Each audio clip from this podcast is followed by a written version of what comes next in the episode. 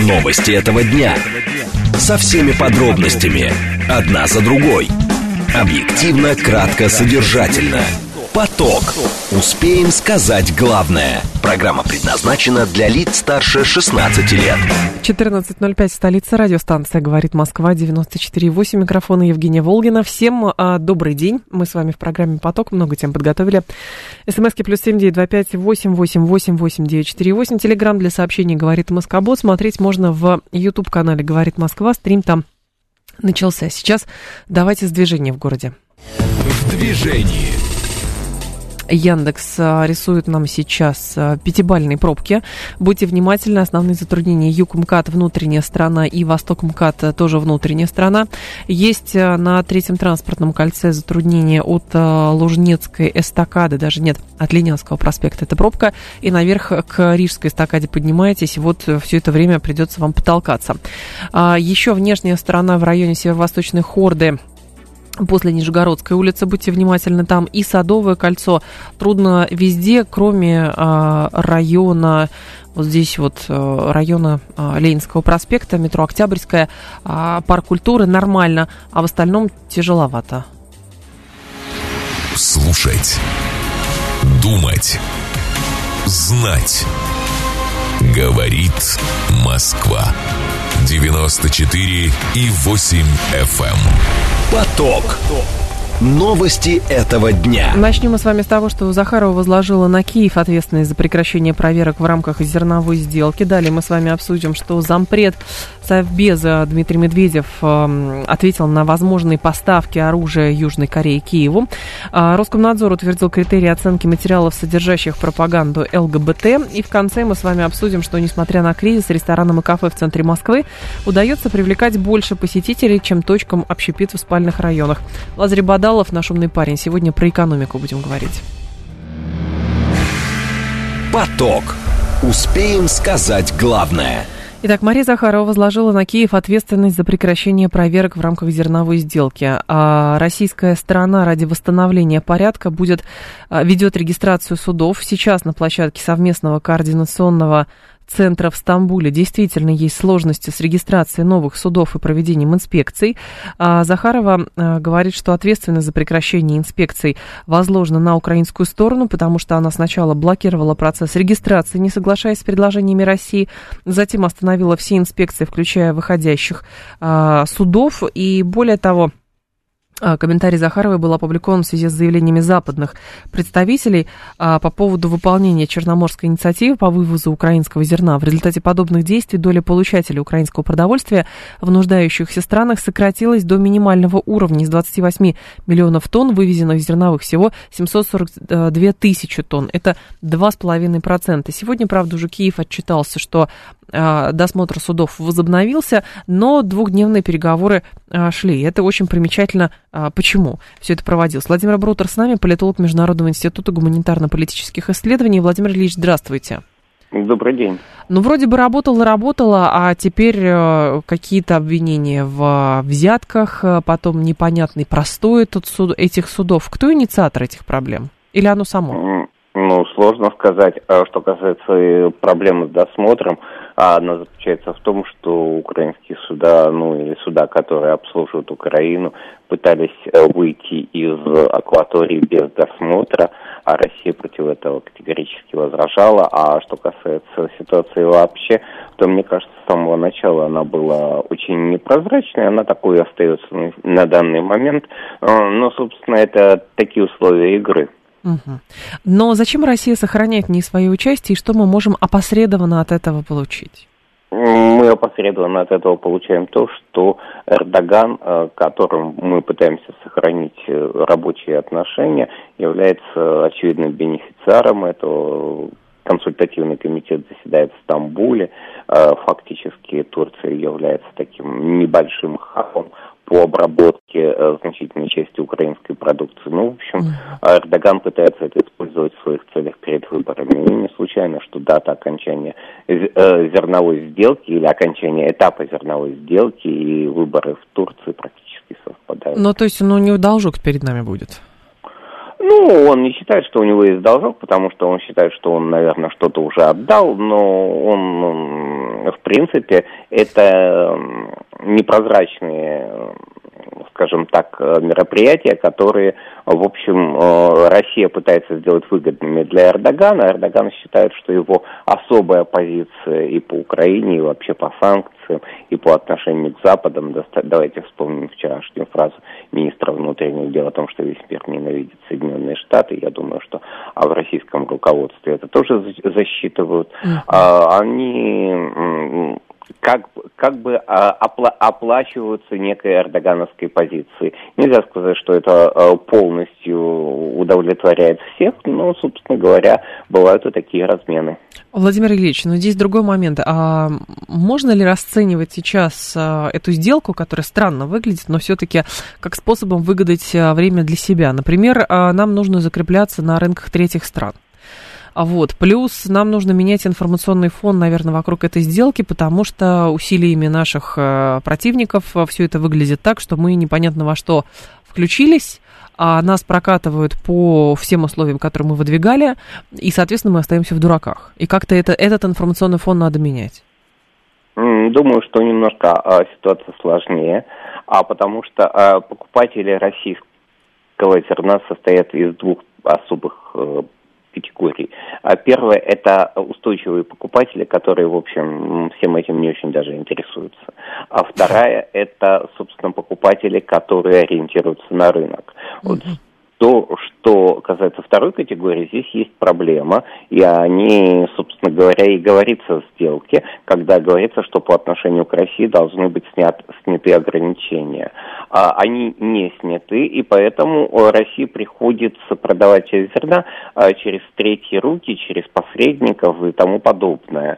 А в принципе, а, для России это не критично, потому что вторая часть экспортируемого из России зерна меньше, чем первая. Но, э, собственно, когда-то все заканчивается и закончится эта сделка. Она закончится тем, что поскольку российские условия не выполняются, я считаю, что они никогда не будут выполняться, сделка сама по себе умрет. Что касается интересов Эрдогана, Россия попробует их соблюдать, если он, конечно, выиграет выборы. А что касается всего остального, то Украина и так э, получила больше, чем должна была от этого всего получить. А почему нам сложно а, добиться любыми путями выполнения наших условий в части этой сделки. Там и про SWIFT, и про аммиакопровод, и про, это, про все остальное. По-моему, это вообще нереально. Никто с самого начала не собирался ее выполнять. То есть мы туда изначально шли по, ради Эрдогана? Ну, нельзя так э, Э, очень жестко ставить вопрос. Мы шли для того, чтобы показать, что Запад никогда не выполняет даже свои обещания. Мы шли для того, чтобы иметь возможность э, чем-то а, обменяться с Эрдоганом. Мы шли для нее для того, чтобы создать, возможно, некие э, выходы из ситуации, когда э, российское зерно, э, собственно, на рынок э, попадает очень сложно. Мы хотели решить много проблем сразу, часть из них решили, часть угу. нет. Ну хорошо, а другое дело, а если мы, например, из этой сделки выйдем? По факту, как это было в сентябре, нам просто покажут, что ничего не изменится. Но может ли вариант быть такой, что если мы выходим из этой сделки, это означает, что мы можем а, заблокировать порты, если у нас до сих пор есть эта возможность? Возможность есть заблокировать а, порты не обязательно, они не были заблокированы. Россия раньше говорила, что она готова выпускать зерно. А, а вопрос в том, какой порядок. И э, Украина отказывалась э, вывозить зерно без международных гарантий. Теперь международных гарантий не будет, Россия будет досматривать украинские или обслуживающие их суда самостоятельно. А угу. что касается э, ситуации, насколько она изменится. Ну, она изменится, но это зависит от того, как э, и в какой степени Запад захочет, чтобы она изменилась, а применительно к Украине. Мы видим, как сложно воспринимают Украину восточноевропейские страны. Вон фон дер Ляйен уже предлагает им взятку за то, что они не будут отказываться от украинского зерна. Замечательно, чтобы ей стоило сделать это месяц назад. Mm-hmm. А, но ситуация такова, что она очень подвижна и говорить о том, что будет после 18 мая, я пока так с уверенностью не стал. Давайте попробуем до 18 мая а, дожить и посмотреть, что будет потом. А, я думаю, что потом а, будет то, что э, сделка, скорее всего, в нынешнем виде, конечно же, не сохранится, потому что для России это уже не будет принципиальным. Понятно. Спасибо большое, Владимир Ильич. Я вас благодарю. Владимир Брутер был с нами, политолог Международного института гуманитарно-политических исследований. А как понять, сделка будет соблюдаться, если он выиграет выборы, у сделки есть срок. Но у сделки, как выясняется, уже несколько сроков. Мы даем срок до середины мая, насколько я понимаю, то есть там на 60 дней мы ее продлевали, а не на 120. Вот, другие участники как-то, в общем-то, промолчали. То есть она сама по себе сейчас идет, но по факту каждый день возникают вопросы, а что она из себя представляет. Если а, с нашей стороны наши требования не выполняются в части того, что другая сторона должна а, ряд условий а, выполнять, но этого нет. И с нашей стороны идут грозные предупреждения, что вот если там 5, 5 пунктов не будут удовлетворены, которые нам нужны, мы эту сделку продлевать не будем. Но пока это выглядит а, в качестве предупреждения какого-то. Может быть, это информационная подготовка к тому, что после 14 мая этой сделки действительно уже не будет. Но тогда будет что? И как сейчас самое, самое главное, как сейчас этой, этой сделкой можно воспользоваться. То есть можно линейно рассуждать, что э, нужно из нее выходить, потому что наши условия не выполняются, Россельхозбанк не подключает к Свифту, Омега-провод не разблокирует, э, удобрения тоже не разблокирует, там еще есть несколько пунктов. Или же рассматривать это несколько иначе. Нам нужно время для того, чтобы стабилизировать рынки тоже рынки, которые связаны у нас с э, африканским континентом. И э, нужна демонстрация этим странам, что мы грубо говоря, в беде не бросим, и, соответственно, поставлять это зерно тоже будем. И нам нужно это участие. А, нам нужно, чтобы в этом регионе не было жесткой напряженности, потому что кажется, что зерновая сделка это пока что страховка от э, жесткой напряженности именно на море.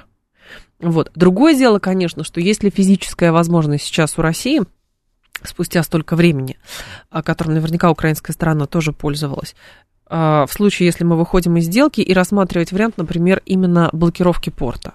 А, блокировки, я имею в виду, а, там, порта Одессы, Николаева, вот этих мест. Ну, если сказала, вышла из сделки, значит, Б, что ты уже не гарантируешь безопасность, действуешь как вот э, тебе нужно, поэтому, например, например, блокируешь порты.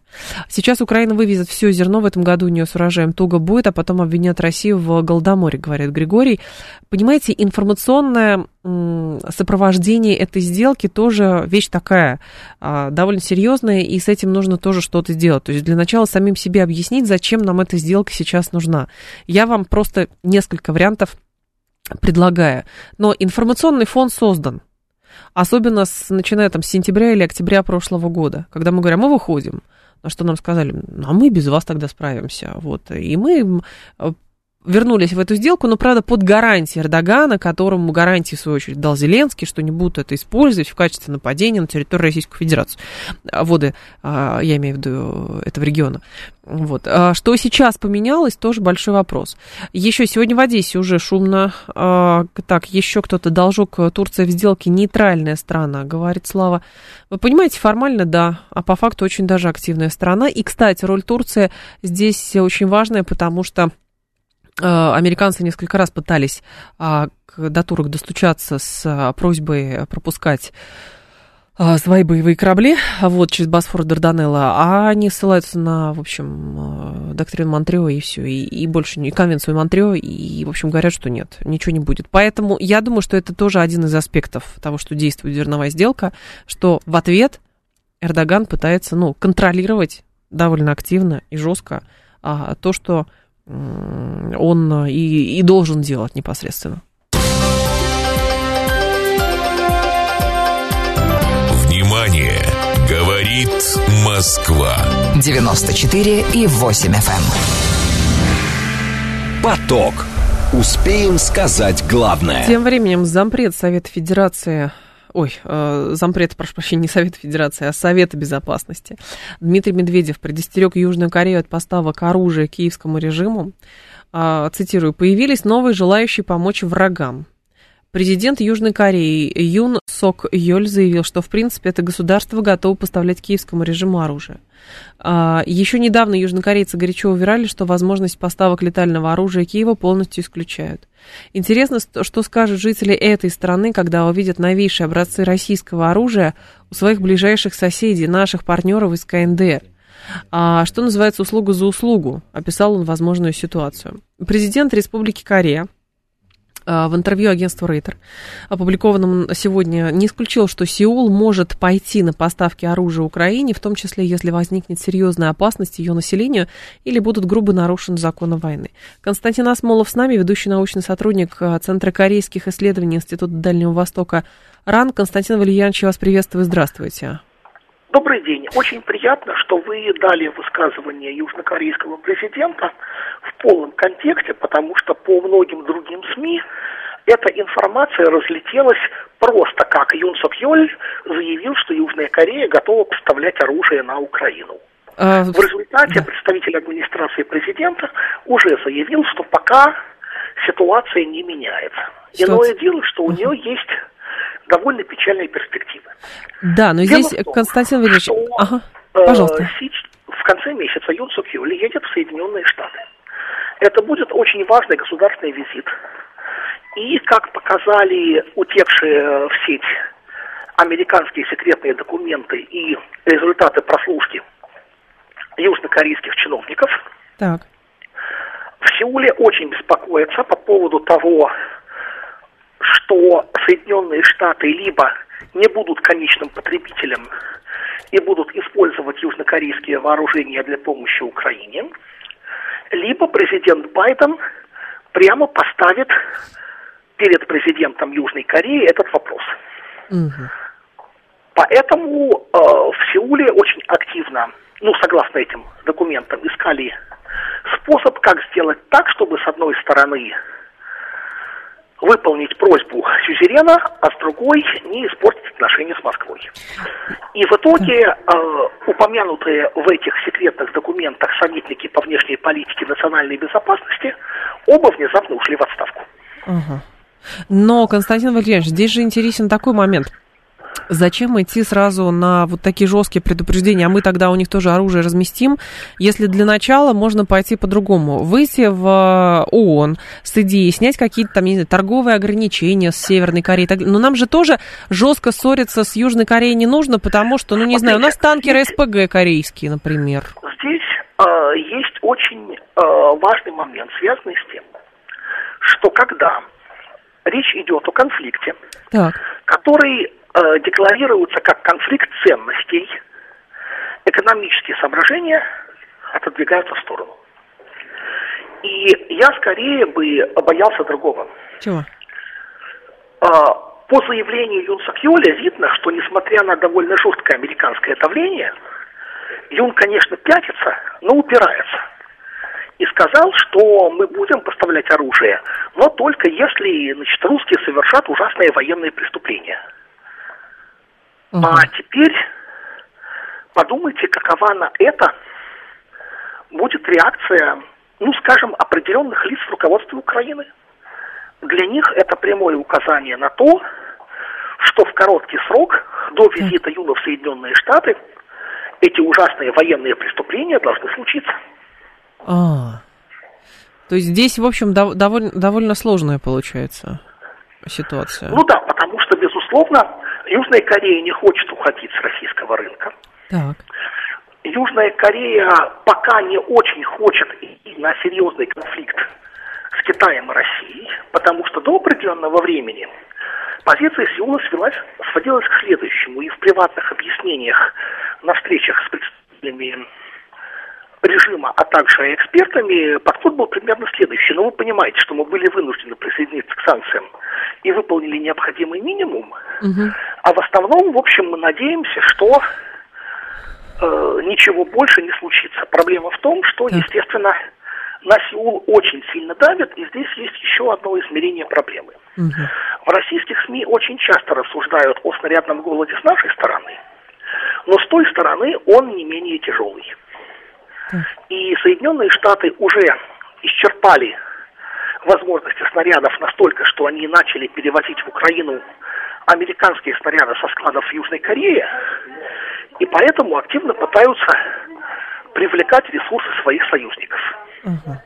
Это острая проблема, учитывая слухи про Южнокоре... про, пардон, украинское контрнаступление им снаряды нужны здесь и сейчас, и поэтому они выкручивают руки Сеулу. Константин Вильянович, а не получится ли, что действительно опосредованный диалог э, э, между Россией и Западом э, теперь сведется к Корейскому полуострову? Ну, потому что у нас же теоретически есть какие-то возможности, опять же, через Организацию Объединенных Наций пытаться ослабить какой-то режим в Северной Корее, не поставками оружия какими-то и ракетами. Смотрите, проблема заключается в следующем. Современный уровень санкций против Северной Кореи описывается фразой «без 10 минут эмбарго». Так. И при этом большая неприятность заключается именно в том, что Россия, которая в свое время присоединилась к санкциям, не может просто взять и все отменить, uh начав открыто нарушать санкции. С одной стороны, конечно, традиционная архитектура безопасности разрушается – и санкции – это элемент разрушающегося миропорядка, с другой стороны, есть очень неприятная вероятность, что если Россию ловят на открытом игнорировании санкций и потворстве КНДР, угу. американцы давно ждут возможности переписать устав ООН, чтобы лишить Россию права вето. А, то есть здесь подзуживание уже по этой части идет, и ни в коем случае нельзя вестись на провокации. А вы считаете, что тем самым высказывание Дмитрия Медведева, оно как раз на руку американцам? Смотрите, Дмитрий Медведев сейчас не является лицом напрямую принимающим решения. Именно Безусловно. поэтому он может позволить себе высказывать свою личную позицию э, так легко. Так. Кроме того, можно обратить внимание, что Дмитрий Анатольевич был не до конца осведомлен он же получил информацию именно в урезанном варианте, как видно из его поста. И э, не слышал этой оговорки про там, если вдруг что. Если вдруг что, понятно. Вот, пост Медведева – это реакция на сообщение. Южная Корея сказала, что она готова поставлять оружие. Понятно. А, Константин Валерьевич, с нашей стороны сейчас какие действия могут быть с учетом того, что, ну, из ваших слов я поняла, ни Российская Федерация, ни Южная Корея не заинтересованы в жесткой конфронтации? А, понимаете, есть именно вот та неприятная ситуация, когда э, мой пессимистический прогноз заключается в том, что американское давление будет усиливаться. Столтенберг, когда приезжал в Южную Корею, открыто призывал Сеул присоединяться и помогать Украине да. всеми возможными способами. И есть ощущение, что несмотря на определенные сопротивления властей Сеула, на каком-то этапе а, американцы их продавят, и, разумеется, государственный визит президента РК в Соединенные Штаты угу. это, в общем, хорошая обстановка для этого. Так. Ну хорошо, а... Потому что, естественно, ага. если во время государственного визита Байден задаст Юну вопрос-то кому друг мне или Медведю... И прижмет его к стенке тем самым. Да. Ну, и ответ будет очевиден, наверное. И дальше что, соответственно, ну, они... да, учитывая, что отношения э, Южной Кореи и Соединенных Штатов описываются как глобальный стратегический альянс и так угу. далее. Хорошо, а наши действия на этот счет? Мы выходим в ООН с идеей ну, снять санкции мы, с КНДР ну, или как? сейчас, естественно, должны сделать все, чтобы до этого визита и вскоре после не было бы никаких ужасных провокаций, которые были бы оправданием для Юна. Потому что пока, насколько я понимаю, а, Сеул отошел именно вот на этот последний рубеж по принципу «да, мы готовы», но для этого должно случиться нечто страшное. Понятно. Спасибо большое, Константин Валерьянович. Да, я вас благодарю. Дальше уже информационный выпуск. у нас Константин Осмолов с нами, ведущий научный сотрудник Центра корейских исследований Институт Дальнего Востока РАН, считает, что вообще пост Дмитрия Анатольевича Медведева был написан просто потому, что он прочитал урезанный вариант, или ему дали урезанный вариант этих слов. В общем, вырвано из контекста, что называется. Какой вывод делать? Хорошо бы Дмитрию Анатольевичу Медведеву а, как и всем а, вам, читать сайт говорит москва.ру, вот, где дается в контексте вся, вся информация. Ну а если серьезно, на самом деле, видите, очень сложная схема, и кажется, что это опять такое раскачивание на провокацию, чтобы Российская Федерация поддалась, и американцы продолжили каким-то образом вертеть, крутить э, уставом Совета Безопасности ООН, а этого допустить нельзя. Новости мы продолжим. Новости этого дня. Со всеми подробностями. Одна за другой. Объективно, кратко, содержательно. Поток. Успеем сказать главное. 14.36, столица радиостанции «Говорит Москва». У микрофона Евгения Волгина. Мы с вами продолжаем. Роскомнадзор утвердил критерии оценки материалов, содержащих пропаганду ЛГБТ. Ресурсы будут включать в единый реестр запрещенных сайтов Роскомнадзора за публикацию следующих, э, следующей информации. Вызывающий интерес к нетрадиционным сексуальным отношениям, Информации, которая направлена на убеждение в привлекательности нетрадиционных сексуальных отношений, предпочтений и установок, в том числе на формирование положительного образа людей, состоящих в нетрадиционных сексуальных отношениях. Информация направлена на формирование искаженного представления о социальной равноценности традиционных и нетрадиционных отношений. Материалов о преимуществах смены пола, направленных на формирование положительного отношения к смене пола. Информация направлена на изменение негативного отношения к нетрадиционным отношениям путем навязывания сведений о них, в том числе систематического распространения материалов с изображением или описанием нетрадиционных отношений. Приказ вступает в силу с 1 сентября. Александр Ющенко с нами, первый зампред Комитета Госдумы по информационной политике, технологиям и связи. Александр Андреевич, здравствуйте.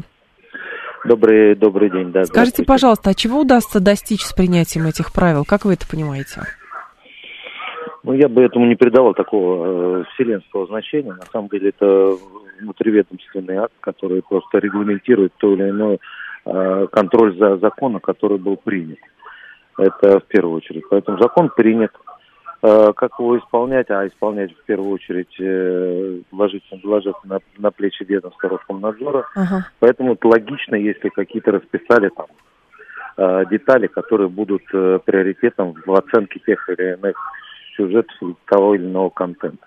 На самом деле, чем больше об этом, собственно, говорить, тем больше придавать этому какое-то значение. Ну, Это закон, извините, есть, Александр Ильич, ну, поэтому запад... надо об этом говорить. Уже закон об этом есть, поэтому, ну, логично, ну, что мы об этом разговариваем. Есть, как бы, закон этот есть, работает, в конце концов, засилие этой тематики стало меньше.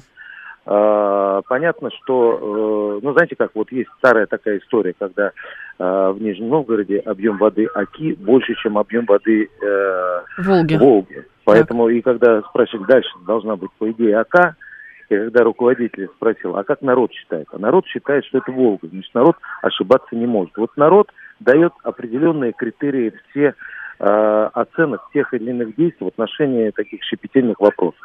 Поэтому Роскомнадзор, наверное, попытался на юридический язык угу. переложить Э, собственно, то, о чем думает народ.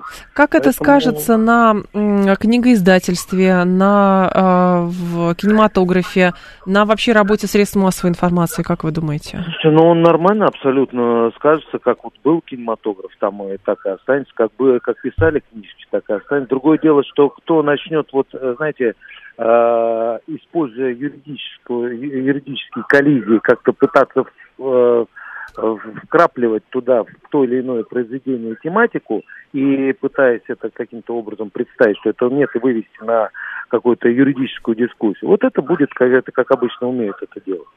А так, собственно, а что кинотограф? Вы мне назовите какое-нибудь любое, любое э, кинопроизведение или книгу, которое нежелательно, чтобы там э, пропагандировать эти, эту тематику. Я не могу, меня Роскомнадзор накажет. Вдруг? Я боюсь. Нет, ну, да, вы не бойтесь просто. Вы какой? Ну, это как бы в нормальной, в нормальной практике и жизни этого, так. собственно, нет, этой проблемы. Ну, а зачем тогда закон-то нам нужен был, если в нормальной жизни этого нет? нет У нас закон, там нет пропаганды нет, нет, смены закон. пола. Я имею в виду, сейчас его нет, потому что, соответственно, принят закон, а, об этом переговорили все, а, обсудили, обживали. И все, жизнь идет своим чередом, и я не вижу никаких, собственно, проблем в реализации этого закона. А что касается Роскомнадзора, да, вот он издал, я могу сказать, что uh-huh. если бы не средства массовой информации, которая, и точнее, знаете, в основном благосфера, которая очень любит обжевывать вот эту тематику, то это бы и не заметили. Это внутри... Александр Андреевич, ну давайте, послушайте, мы вам позвонили да, как специалисту. Не да, надо критиковать средства я... массовой информации, что они выполняют свою я работу. Не критику, я не критикую средства массовой информации, я просто, я такой же потребитель средств массовой информации, и я даю оценку, как они зачастую работают. Неважно, не, это не, я же не говорю про «Говорит Москва» или еще какие-то, я вообще говорю про благосферу и средства информации, которые формируют, в том числе и понимание людей, которые находятся и являются потребителями. Придется ли, а, придется ли из каких-то, не знаю, там, сериалов, еще откуда-то вырезать какие-то неоднозначные сцены? А какие неоднозначные? Если неоднозначные сцены будут подходить по эти критерии, угу. под эти критерии, которые, э, которые прописаны, ну, наверное, какие-то решения должны быть. Просто какие, какие вы сцены предполагаете, а, вот, вот в вашем, в вашем иллюзии, какие сцены у меня нет вообще никаких иллюзий. Ну, у меня тоже нет таких иллюзий. И поэтому нормально, если фильм выходит, не имея никаких, допустим, сцен касательно работы этого закона, ну, значит, так из фильма будет выходить. Александр Ильич, а другой момент, с вашей точки зрения, все-таки эм, у нас действительно э, общество было под угрозой как бы вот отвала этой информации, которая была в том числе с иностранных сайтов, что да. нам жестко нужно этим заниматься? Ну, у нас это было... Ну, как, бы, как вы это оцениваете? Знаете, вы, это было совсем недавно, вы прекрасно знаете, вы точно так же жили в, в, в, в этом же обществе, которое в том числе культирует. Ну, было достаточно было откровенное противостояние традиционализма uh-huh. и такого неолиберализма, который исповедовал такие освобождения личности от всего, от, от пола, от религии. От... Это достаточно глобальное противостояние. И в частности, эта тематика, она была на острие, в том числе западного общества, которое сегодня, ну, по большому счету, Э, там, я не знаю, погрязло слово, наверное, не очень хорошее, но, ага. по крайней мере, укоренилась вот эта тематика, которая, и она стала уже обыденной, чего, да. собственно, противостояло, э, противоестественно нашему традиционному многоконфессиональному обществу, которое представляет наша страна.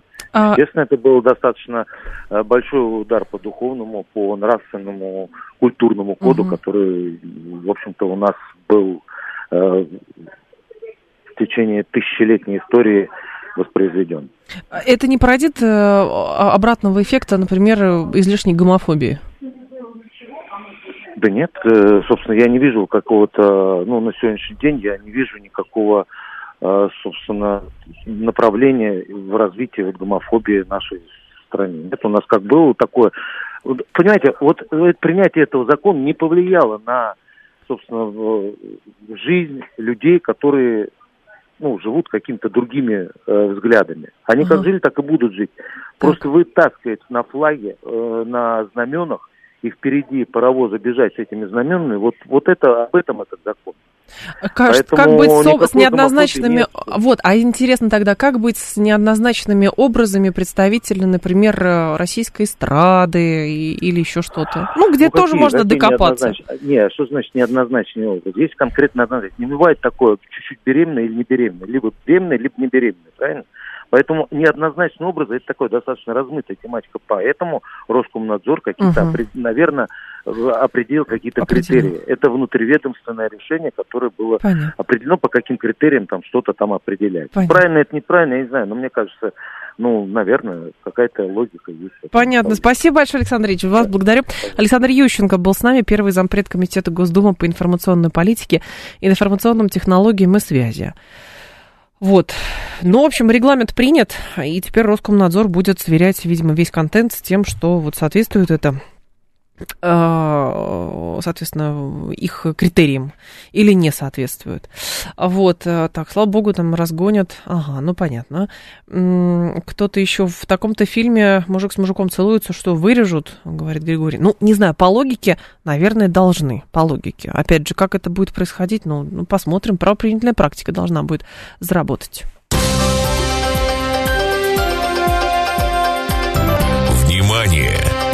Говорит Москва. 94 и 8 FM. Эм. Поток.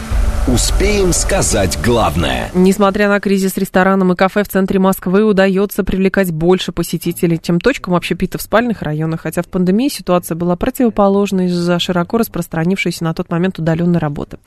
Участники рынка все еще скептично относятся к возвращению показателей на уровень 2019 года из-за неопределенности в экономике, вынуждающей потребителей сокращать расходы, в том числе на походы в рестораны и кафе. Сергей Миронов должен быть с нами, ресторатор, основатель ресторанов мяса и рыбы и омбудсмен в сфере ресторанного бизнеса Москвы. Сергей, здравствуйте. Здравствуйте, Евгения. Скажите, пожалуйста, какие форматы развития общественного питания помогут отрасли, на ваш взгляд? О, вы знаете, вот мы все пытаемся как-то помочь отрасли, и не надо помогать, отрасли больше надо не мешать. А форматы, они меняются постоянно. Ведь э, сначала в пандемию мы поняли, что нам нужна доставка, и все в нее ударились. После окончания пандемии доставка прекратила свою работу. А, мы пытались работать на европейских блюдах. А, потом у нас э, изменилась ситуация, появилась проблема с европейскими товарами, как бы мы переходим на российские блюда. Рестораны так или иначе адаптируются под все это. Для нас важно, чтобы не появлялись какие-то нормы, которые, к сожалению, зачастую невыполнимы, чтобы нам не пришлось их потом исправлять и что-то менять. Вот для нас это вот база, для нас это основа. Ресторанный рынок очень адаптивен. Мы очень легко э, заходим в одну ситуацию, в другую. Мы очень э, легко умеем подстроиться. А не быстро, но умеем. Угу. Но, Сергей, здесь интересный момент. Смотрите, а, ресторанам и кафе в центре Москвы удается привлекать больше посетителей, чем точкам общепита в спальных районах. Точек общепита в спальных районах мало, они не такие разнообразные, или просто центр это центр притяжения вообще всех отовсюду? Я поясню причину. Да. Первая, основная причина, что люди все-таки стараются не ходить в заведения там, где живут. Вот он живет в спальном районе – а у нас немножко другая культура. Это в Европе они идут в ближайшее заведение, в ближайший бар, а, в ближайшее кафе, а мы ходим все-таки в центр. Для нас ресторан по-прежнему остается выходом. То есть потихонечку ситуация меняется, это становится местом, где мы едим, но это очень медленно все. Поэтому для людей свойственно выезжать в центр. Это первая причина. И вторая важная очень причина. На сегодняшний день Москва работает на турпотоке на mm-hmm. очень высоком турпотоке. У нас никогда не было такого количества туристов. То есть россияне не выезжают за границу, а россияне не едут в Европу, они едут все-таки в Москву, Санкт-Петербург и другие города. А, и турпоток все равно так или иначе распределяется по центрам. В любом случае. Но а, интересно, что участники рынка скептично относятся к возвращению показателей на уровень 2019 года. А для вас какой уровень эталонный? Вы знаете, те участники рынка, которые скептически относятся, они просто не знают цифр мы гораздо выше 2019 года на сегодняшний день. Если мы говорим по России, мы превышаем на 35% 2019 год. Если мы говорим по Москве, если не ошибаюсь, 46%. Сколько Выручка у нас... в ресторанах ага. больше на 46%, чем в 2019 году. Мы не, не пытаемся к ним вернуться к 2019 году, мы его очень давно обогнали. А сколько у нас гастрономических столиц в стране? Ой, вы знаете, каждый город пытается назвать себя гастрономической столицей. Раз, и Казань себя назвала гастрономической столицей. А, тут, знаете, наверное, вопрос э, не в столицах, вопрос в рестораторах, которые умеют создавать э, уникальные концепты. Ты, бывает, находишься в каком-то миллионнике и нет ни одного приличного ресторана. Приезжаешь в какой-нибудь углич совсем маленький, заходишь в ресторан и понимаешь, что, ну, ребята просто молодцы, на очень высоком уровне. Поэтому нет, не надо ориентироваться на города, а надо ориентироваться на предпринимателей. А кризис э, идей не наблюдается, потому что, ну так вот, при беглом взгляде неоднократно я сталкивалась с мнением, что очень много, ну, ресторанов, например, там, а, одной направленности, будь то вьетнамская, азиатская или кавказская, там, ресторанов русской кухни мало достаточно. Здесь не кризис идей, здесь вопрос тренда а, ресторатором все-таки предприниматель, он угу. не художник, он не рисует картины для галереи, а он выстраивает бизнес, чтобы заработать. Так. Если он видит, что вьетнамская кухня работает, значит, он открывает такой же ресторан, э, подстраиваясь под рентабельность. Если он понимает, что испанская кухня не работает, и их практически нет, посмотрите, вы много знаете испанских ресторанов. Он поэтому их и не открывает, потому что все, что открылось, так или иначе умерло через какое-то время. Сейчас все-таки э, тренд направления это на российский продукт неправильно говорить на русскую кухню, потому что ну, это очень сложное понятие русской кухни. И для меня, и для любого ресторатора никто не может дать ей полное определение. Что это? Это то, что делали когда-то в печи. Или то, что ели дворяне. Дворяне ели французскую кухню, а не русскую. Это она была с французским акцентом. Или uh-huh. это кухня народов СССР. Поэтому нет. Поэтому российский продукт и общепринятые мировые блюда. Ну, я, я, допустим, делаю именно это. Понятно. Спасибо большое, Сергей. Благодарю вас. Сергей Миронов был с нами, ресторатор, основатель ресторанов «Мясо, рыба», омбудсман в сфере ресторанного бизнеса Москвы. 7373948, телефон прямого эфира. Давайте с вами на эту тему поговорим. Для вас, э, давайте так, поход в кафе или ресторан – это событие. То есть вы ходите туда э, по каким-то большим поводам. а, ходите в кафе и ресторан по каким-то большим поводам. А, день рождения, просто редкие встречи с друзьями, ну, что-то такое, романтическое свидание, в конце концов. Да, для вас это событие, по сути. 134, 21, 35, 134, 21, 36. Нет, вы ходите просто вот пообедать, например. Обеденный перерыв а, перед работой для вас это, ну, что называется, обыденность. 134, 21, 36. И 134, 21, 37 вы вообще не ходите.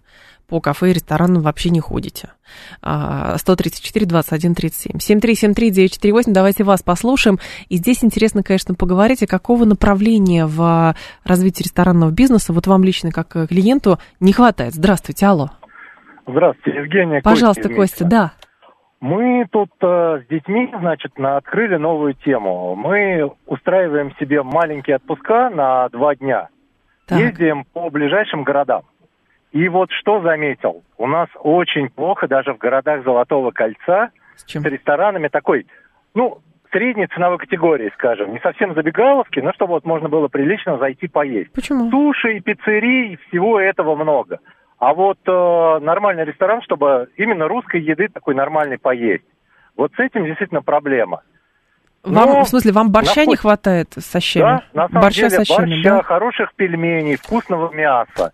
То есть, чтобы вот, ну, где-то счет там около 4 тысяч на четверых... Э, нормально, вот чтобы было. ресторанчик, да, это нормально. И мы ходим, ну да, для нас это как бы не то, что праздник, но это вот один из элементов путешествия. Ага, понятно. Ну, тоже почему нет? Хорошо, 7373948. Спасибо большое, Костя. 7373948. В Архангельске, так, э, ресторан, предварительная бронь, потому что москвичи понаехали, говорит Григорий. А в Суздале я борщ ел, э, тоже слушатель говорит. Как раз э, ходим в ресторан а, Сергея, место для торжества. А, в городах Золотого кольца отличных ресторанов огромное количество, места знать надо, говорит Роман. Ну, понятно. А, вообще очень удивительно, кстати, если обращать внимание на рестораны в, где-то в регионах, вот в таких туристических городках, недалеко от Москвы, там, ну, до 300 километров. Это огромное меню. И там вообще все кухни мира. И всегда есть все блюда. Вот это, конечно, удивительно, потому что даже взять какой-нибудь паб или бар, а, сравнить его с каким-нибудь пабом а, в Великобритании, по крайней мере, знатоки говорили, где есть только там гренки, фиш and чипс, все, больше ничего. А здесь, батюшки, ищи и борщи, и пельмени, и пицца какая-то, и какие-то язычки томленые в сливках, там еще что-то, баранье я имею в виду. 7373948, телефон прямого эфира, в Туле меня так это поразило. Я не говорю, конечно, про Нижний Новгород, для меня лично Нижний Новгород это действительно гастрономическая столица России. Разубедите меня, если это не так. В Суздале вкуснейшие жареные огурцы, говорит Сергей. Так, э, солянка всегда там хорошая. В Ярославле были зимой, ресторан тоже хороший, Вадим говорит. 7373948, телефон прямого эфира. Кафе или ресторан как событие, но это потому что сам люблю готовить и лучше соберу друзей дома, говорит Камоныч. Посиделки дома, кстати, тоже довольно забытая уже а, сейчас сфера, поэтому классно, что вы это делаете. А, 134 21 35 для вас поход в кафе и ресторан это событие. Вы выбираетесь туда редко. 134, 21, 36. Вы а, в ресторан ходите регулярно, в кафе ресторана, потому что там пообедать просто или поужинать. И вы вообще никуда не ходите. 134, 21, 37. В Костроме ездил специально посетить определенный ресторан, говорит Роман. А, просто, ну, название не говорю, чтобы реклама не устраивает, но интересно а, действительно, что так сложилось, и это хорошо, что так сложилось, что гастро гастрономия стала фишкой регионов, куда едут ради определенного ресторана. Ну, это же классно. Почему нет? 7373948, телефон прямого эфира. Для меня, например, было большим открытием город Новомосковск, казалось бы. Промышленный город, небольшой. Вот. И там тоже есть чудесные абсолютно места. Чудесные. Здравствуйте. Вкуснее, чем в Москве, мне кажется. Алло. Да, здравствуйте. Ну, здравствуйте. Смотрите, ресторан, ресторан рознь. Поход, поход в ресторан рознь допустим, по выходным просто пообедать ходим, а, ну, куда-то какие-то выбранные кафешки, да, там в торговый цех, тоже мясо, рыба, вот у нас там в Каширской плазе есть, замечательно. Так. Выступал ресторатор. Вот. Бывает редко, там, допустим, раз в месяц, раз в два месяца, забираемся в центр, там, ну, в какой-то ресторан, там, более-менее такой, ну, попафостный, ага. что ли, да, то есть, там, друзьями. Да, вот это называется выход. Ну, каждый выходной, или, может быть, раз в неделю еще на, на будних днях, так, вечером поужинать, зайдем, ну, это как, ну, как обыденность, да, то есть там готовить не хочется, пришел там, вот, а, съел салатик и там мясо какое-нибудь, что-нибудь, вот. Ну, то есть, угу. поход по ходу рознь. Поход по ходу рознь. Ну, конечно, естественно. И просто интересно, это, ну, поход в рестораны, в кафе, потому что это же очень интересный а, как бы, предмет для исследований. Вот, например, то, что я вам по коммерсанту зачитывала, что ресторанам в кафе, ресторанам и кафе в центре Москвы удается привлекать больше посетителей, чем точкам общепита в спальных районах. А, потому что центр Москвы все равно это притяжение. Это место притяжения, куда ходят погулять, приезжают из других городов, с окраин Москвы приезжают, события. Ну и заодно куда-нибудь сесть посидеть. А, так, еще в Плесе нет хорошего ресторана, говорит Роман. Что такое хороший ресторан, опять же? Давайте мыслить вот такими категориями. Что такое хороший? Дорого, богато, вкусно, как еще? Мне в Москве понравилось, понятно, там шашлыки оригинально подают. И еще давайте кого послушаем? Давайте вас. Алло. Здрасте. Алло. А я, да? А, Можно? Пожалуйста. Да. Ага. Вы знаете, девушка, раньше как было? Да, мужчина. Раньше, раньше, раньше зашел, да. ложен хлеб такой, черный, белый, душистый, и горчицем. И ты, и ты сидишь, ждешь, пока тебе принесут это там первое, второе. Ага. А сейчас как микроволновку закинули, закинули. Че? вот. Вкуса, так. вкуса нет такого, какая же была. Вкуса а нет. Раньше, и раньше трава была зеленее, слушайте, конечно, господи. Трава была зеленее, мороженое было вкуснее, хлеб был вкуснее. Потому что что? Потому что микроволновок не было, где нужно было разогревать этот хлеб. Вот оно что на самом деле. А, по... Так, говорю, все плохо, слушаю только вас, говорит. Вадим, вы хотя бы а, чернуху не гоните. Нет, мы разбавляем ее. Понимаете? В Плесе есть шикарный ресторан. Что вы там, шикарные рыбные, э, не поняла что. А, в исследовании учитывается ли доставка в дом? Это огромный пласт загрузки ресторанов в спальных районах. Константин, нет, здесь речь идет именно о посетителей как таковых. Без доставки просто физически пришел, сел. Вот о чем речь. Вкусно, недорого и со вкусом это нормальный ресторан. О нем должны говорить знатоки, кто вертится в индустрии, говорит Роман. Итоги голосования какие? 16%, кстати. У нас не репрезентативное, но срез среди слушателей. 16% воспринимают поход в ресторан и кафе как событие. 20% ходят регулярно, обедают, например, на работе или ужинают, чтобы дом не готовить. 64% вообще никуда не ходят. И вот интересно, никуда не ходят. Почему? Дома готовите, деньги экономите или что? Потому что во многом, действительно, если сравнить, иногда выходит, что дом приготовить даже выходит дороже, чем э, куда-нибудь сходить, э, в забегаловку какую-нибудь. А еще а, кто-то из слушателей, поход в магазин просто считается? Нет, конечно, Трифет. Мы говорим про кафе и рестораны. Мы про это с вами говорим. Вот, конечно же, за счет доставки многие рестораны спаслись в период пандемии. Не ходят дорого, говорит Вадим. Смотря где, Вадим. Есть дорогие рестораны, есть рестораны недорогие. Вот. Но что интересно, например, а, привлекает в разных городах российских, что я отметила, например, в Нижнем или там в Перми, а, нет сетевых ресторанов. Вот в чем фишка. Нет сетевых ресторанов, и это тоже классно, потому что каждый сам по себе уникален. И ты приезжаешь, и вышел из одного, потом прошел 5 километров, значит, цель поставил до другого, чтобы попробовать, попробовать, ну, знаете как, регион на вкус, вот если хотите. А, так пафосно выражусь. Здрасте, алло. Здравствуйте, Руслан Краснодар. Да, Руслан.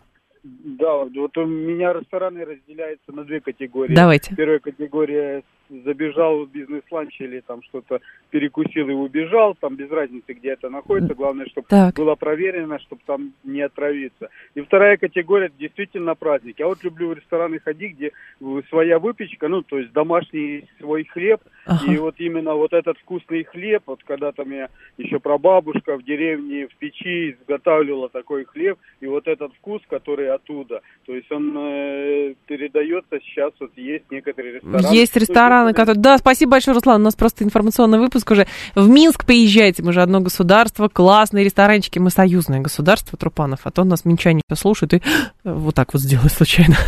Союзное государство, но Минск, да. Я надеюсь, что в ближайшее время получится. 15 часов новости и продолжим.